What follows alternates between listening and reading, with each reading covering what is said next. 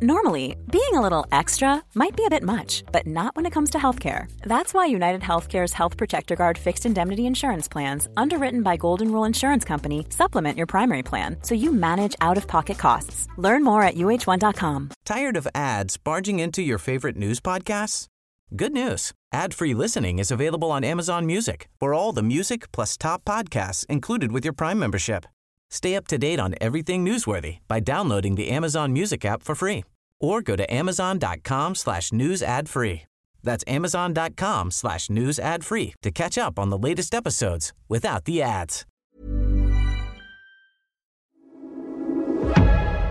Du lyssnar på GVS ljudböcker.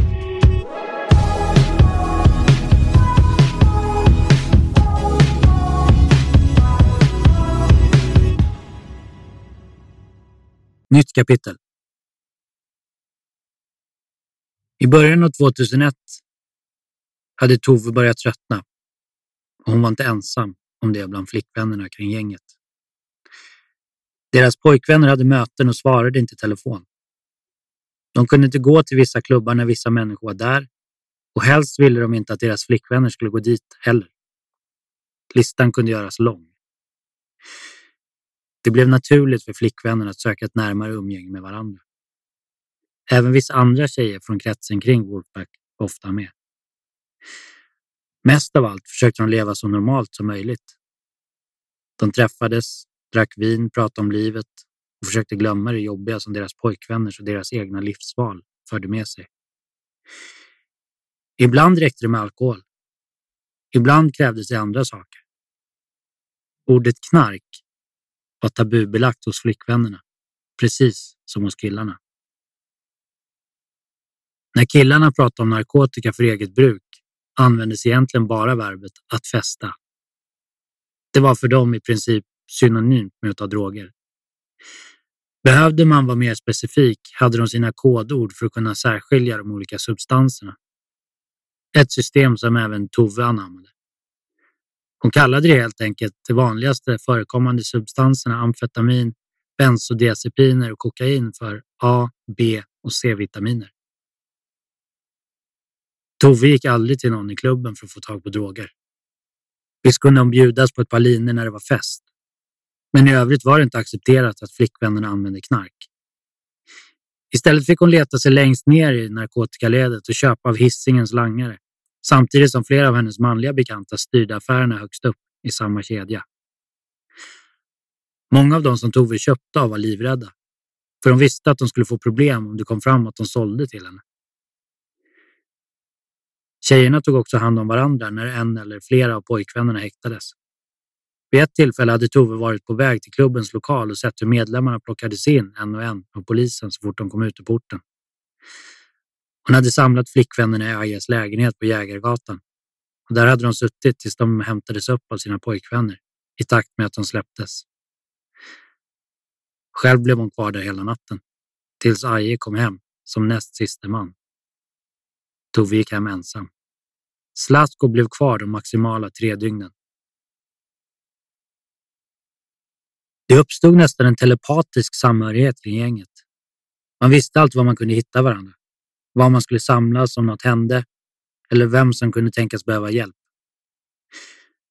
Samtidigt hade alltihop börjat krackelera i början av 2001. Allt det som hade känts spännande eller häftigt med pengarna, specialbehandlingen på krogarna, drogerna och festerna var borta nu. Tove ville inte leva så länge. Hon visste att hon inte var ensam. Samtidigt så hade hon ingen aning om hur de skulle kunna hjälpa sig själv och sina närmaste att komma bort från det livet. Nytt kapitel. Buppo sakta in i sin svarta Aprilia rally utanför den gamla tegelbyggnaden. Parkerade bredvid entrén och klev av. Han tog av sig hjälmen och låste mopeden. På pakethållaren hade han spänt fast en kartong som några veckor tidigare hade rymt en DVD-spelare, men som nu innehöll helt andra saker. Buppo var mycket nöjd. Det skulle bli en bra muckpresent och Buppo såg fram emot att överräcka den. Han tog lådan i famnen och gick bort mot ingången. Redan innan han öppnade dörren hörde han sina vänners högljudda skratt där inne. Och allra högst skrattade i vanlig ordning Aje. Aje var på gott humör och hade precis muckat från sitt första fängelsestraff. Dessutom hade han, Damien, Chichi och de andra nyss fått nya klubbemblem. Det betydde kanske inte så mycket rent praktiskt, men med tanke på Slatkos framfart i gänget under det gångna året så kändes det rätt att följa honom uppåt i hierarkin. Adas bar låg längs Kvillebäcken, bredvid de gamla industrilokalerna vid Backaplan på Hisingen. Krogen hade många stammisar. Men när klubben besökte stället blev de övriga gästerna mest en del av inredningen. Klubbmedlemmarna fyllde inte sällan hela det stora bordet i mitten av lokalen och ytterligare utrymme med sitt högljudda festande och skrävlande. Den här dagen skulle både de tre nya medlemmarna välkomnas in i klubben och Ajes muck firas. I baren lät de äldre stamgästerna den billiga ölen stilla svepa förbi ett glas i taget. Längs med lokalens väggar satt de andra matgästerna och väntade otåligt i sina bås medan större delen av personalen sprang fram och tillbaka till gänget i mitten. På Adas åt man elefantöra och Aj hade precis bytt två urdruckna vodka lime mot öl när han fick syn på Buppo i ögonvrån. Kolla vem som kommer här då. Hallå Buppo! Sällskapet vände sig mot ingången bredvid baren och Buppo möttes av hälsningar i form av höjda glas, glada tillrop och stora leenden. Han var inte medlem, men en mycket god vän och en stor tillgång. Alla runt bordet visste vem han var. Buppo gick direkt fram till Aje, gav honom papplådan och fick en stor kram.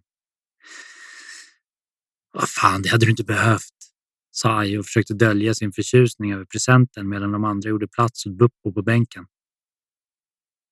Aje flyttade lite på tallrikar och glas, ställde ner papplådan på bordet och tittade nyfiket på den. Vad har du hittat på nu då? sa han högt och flyttade blicken mellan Buppo och presenten ett par gånger innan han greppade tag i ena hörnet och öppnade locket. Stämningen kring långbordet hade gått från uppslupen till undrande och därmed var det plötsligt ganska tyst i lokalen. Såväl personal som övriga gäster riktade diskret uppmärksamheten mot det stora sällskapet. En tanke om hur passande det här egentligen var flög plötsligt genom Buppos huvud men försvann i samma sekund som Ajes ögon mötte kartongens innehåll. Det höga skratt som följde lugnade honom och skruvade samtidigt upp volymen något. När Aje lyfte upp det första föremålet ur lådan till allmän beskådan stämde de andra in. En köttyxa. Din sjuka jävel, hann han säga innan han plockade upp en svart gammal soldathjälm med ett svart hakkors på sidan. Ännu en skrattattack spred sig runt bordet och nya följde i vågor när Aje visade upp den ena skruvade gåvan efter den andra. Det sista han fiskade upp ur lådan var en karta benso. Precis vad den nymuckade behöver. Aje kunde inte sluta skratta.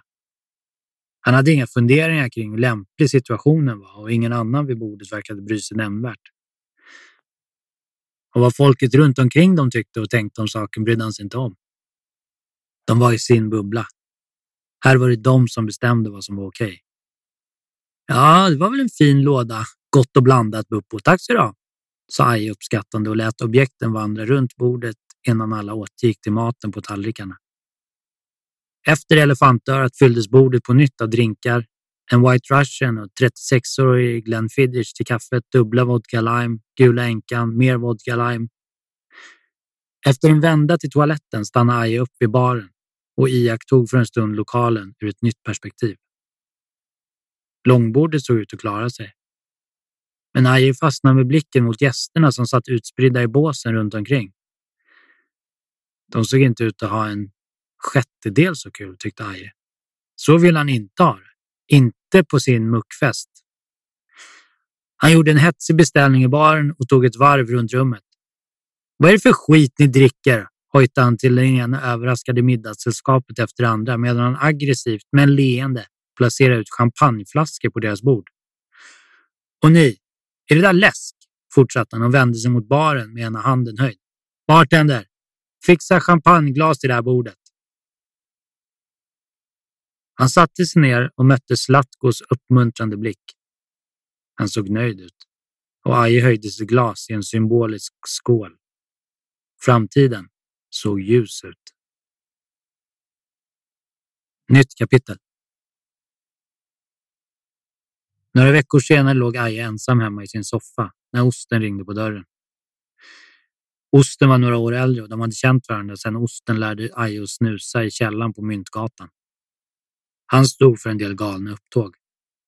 Som när han kom över en polisuniform och fejkade ett tillslag mot en knarkarkvart på hissingen. Han länsade de förskräckta innehavarnas narkotikalager innan han försvann från platsen. För Aja hade han på senare år framförallt blivit en bra medhjälpare. Aja hade inte varit ute så länge, men den första tiden hade tagit på krafterna. Sen gripandet i augusti året innan hade han helt hållit sig borta från allt vad lugnande och ångestdämpande mediciner hette. Men nu började han återigen minnas varför han fastnat för dem året innan. Han gillade sitt liv på flera sätt. Men det tog på krafterna. Inte minst psykiskt. Stressen och pressen blev bara svårare att skaka av sig för varje vecka som passerade efter frigivningen. Han behövde inte beklaga sig länge innan osten gick ut i köket efter ett glas vatten och sen ställde fram en liten kur på bordet. Aje tittade på den lugnande substansen framför honom. Flunitrazepam. Beroendeframkallande medel. Iakttag största försiktighet vid förskrivning av detta läkemedel. Stod det att läsa om läkemedlet i FASS. Aje gjorde en halvhjärtad invändning, men tänkte att det kanske var precis det där han behövde. Så farligt var det inte.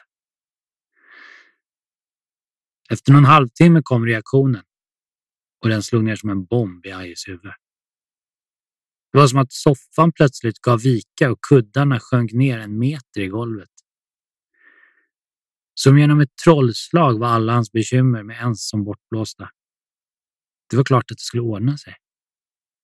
Medicinerna var tillbaka i hans liv.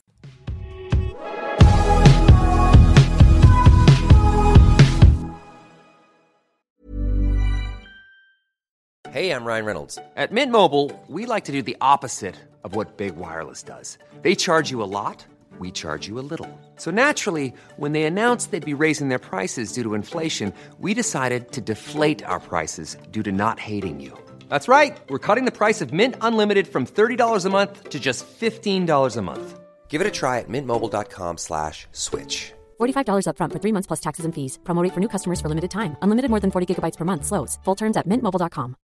Millions of people have lost weight with personalized plans from Noom, like Evan, who can't stand salads and still lost 50 pounds. Salads, generally, for most people, are the easy button, right? For me, that wasn't an option. I never really was a salad guy. That's just not who I am. But Noom worked for me. Get your personalized plan today at Noom.com. Real Noom user compensated to provide their story. In four weeks, the typical Noom user can expect to lose one to two pounds per week. Individual results may vary.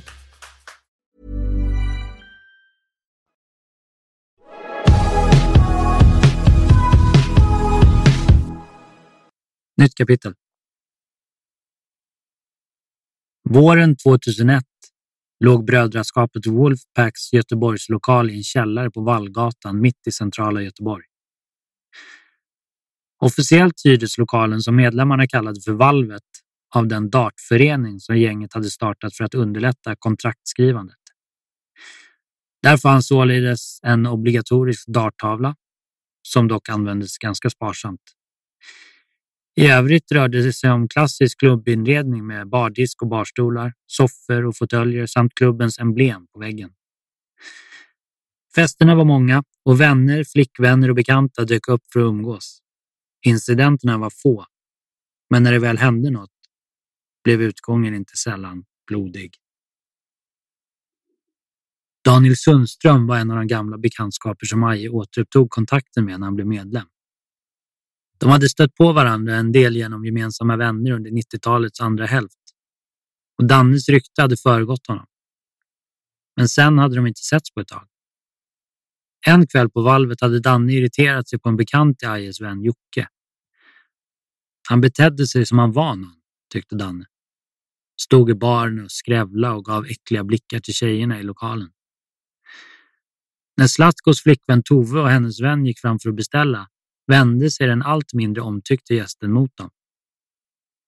Tjena tjejer, vad ska ni ha då? sa han och slängde nonchalant upp en skrynklig tusenlapp på bardisken. Det är bra, tack, svarade Tove lugnt men bestämt och vände sig mot sin vän. Okej, okay. hon är bra då, fortsatte mannen och satte sig på en stol bredvid dem. Tove blev irriterad.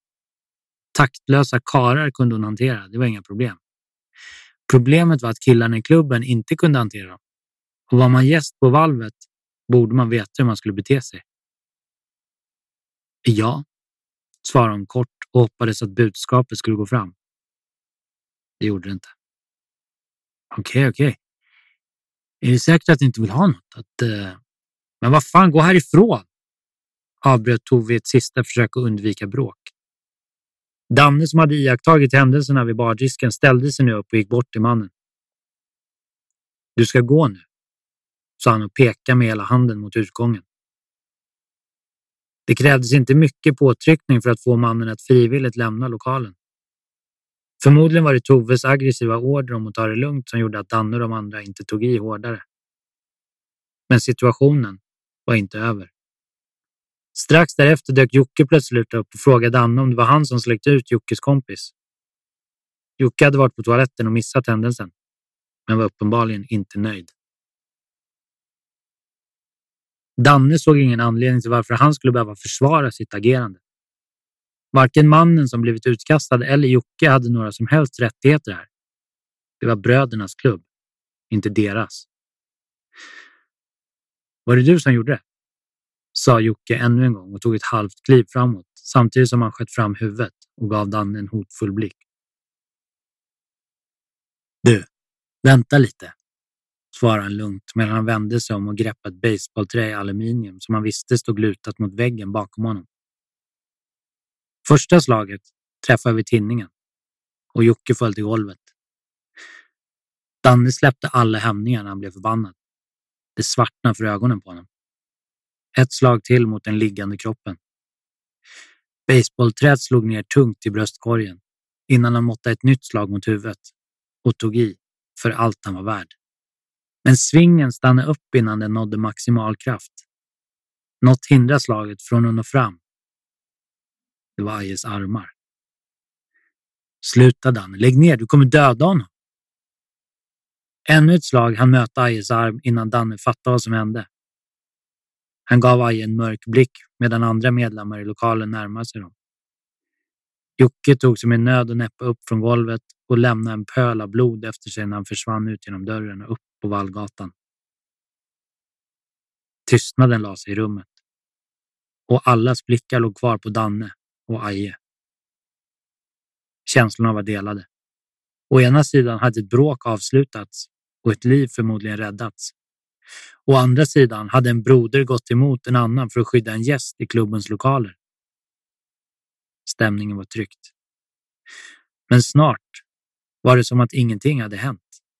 Aje och Danne gick bort till baren. Fan, du fattar ju att jag var tvungen, sa Aje bestämt. Han är min polare. Danne hade lugnat ner sig, men tonen var fortfarande aggressiv när han efter ett par sekunders tystnad mötte Ajes blick på nära håll. Jag fattar. Men vad fan som helst hade ju kunnat hända. Han hade ju fan kunnat haft en pistol och skjutit mig när du gick emellan. Fattar du?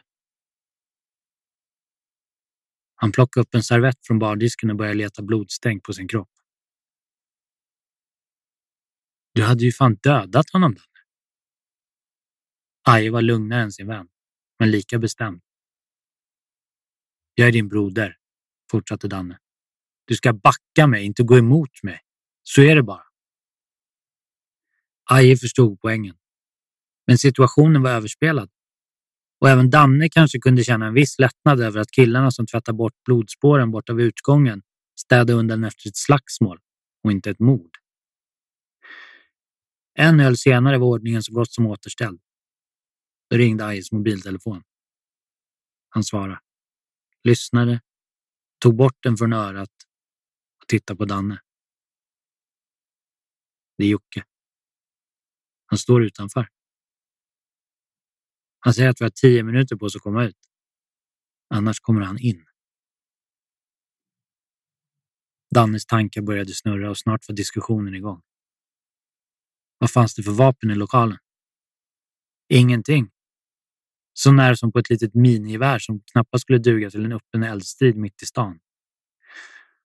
Av de två alternativen att skjuta Jocke eller gå ut och prata med honom föll därför valet ganska snabbt på det senare. Det är lugnt, proklamerade Danne. Det här är min grej, jag går ut själv. När han kom ut på gatan såg han Jocke stå en bit bort på andra sidan gatan. Runt huvudet hade han lindat ett tjockt bandage som mer liknade en hemmagjord turban. Och över höger axel hängde en väska som Jocke hade sin arm nedstoppad i. Danne förstod direkt att väskan innehöll ett vapen. Du! Kom hit! ropade Danne, till synes oberörd av situationen. Han vinkade åt Jocke att komma över till hans sida. Efter att ha sett sig omkring gick Jocke med bestämda steg mot ingången där Danne väntade. Han stannade på behörigt avstånd. Vad vill du?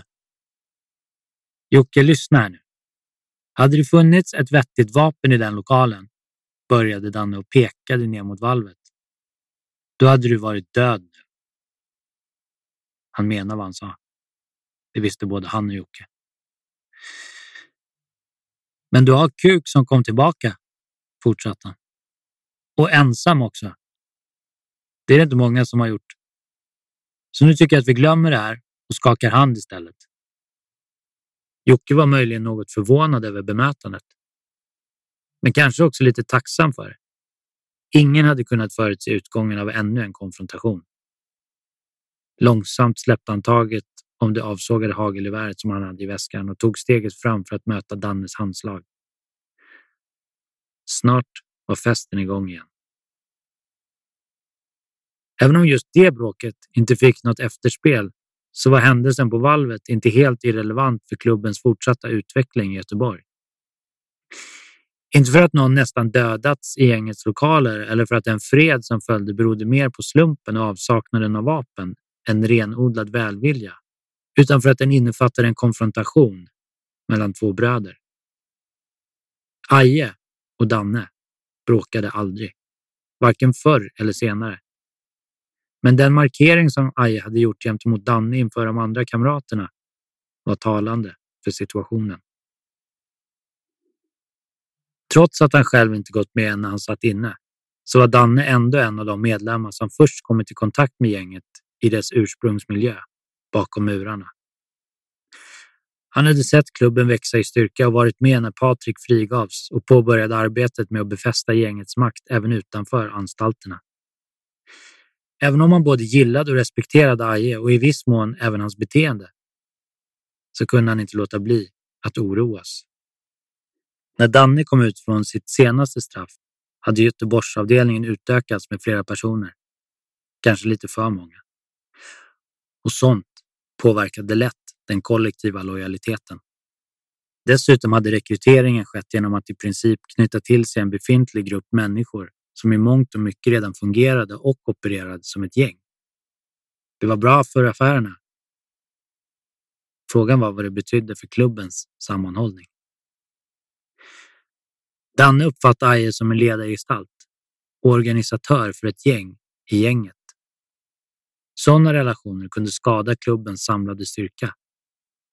Även om alla backar varandra och även om Danne litar på Aje så råder det inga tvivel om att medlemskapet inte längre betydde samma sak för alla.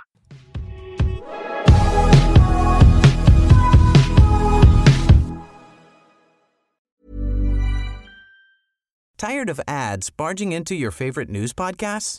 Good news. Ad-free listening is available on Amazon Music for all the music plus top podcasts included with your Prime membership. Stay up to date on everything newsworthy by downloading the Amazon Music app for free or go to amazon.com slash news ad free. That's amazon.com slash news ad free to catch up on the latest episodes without the ads.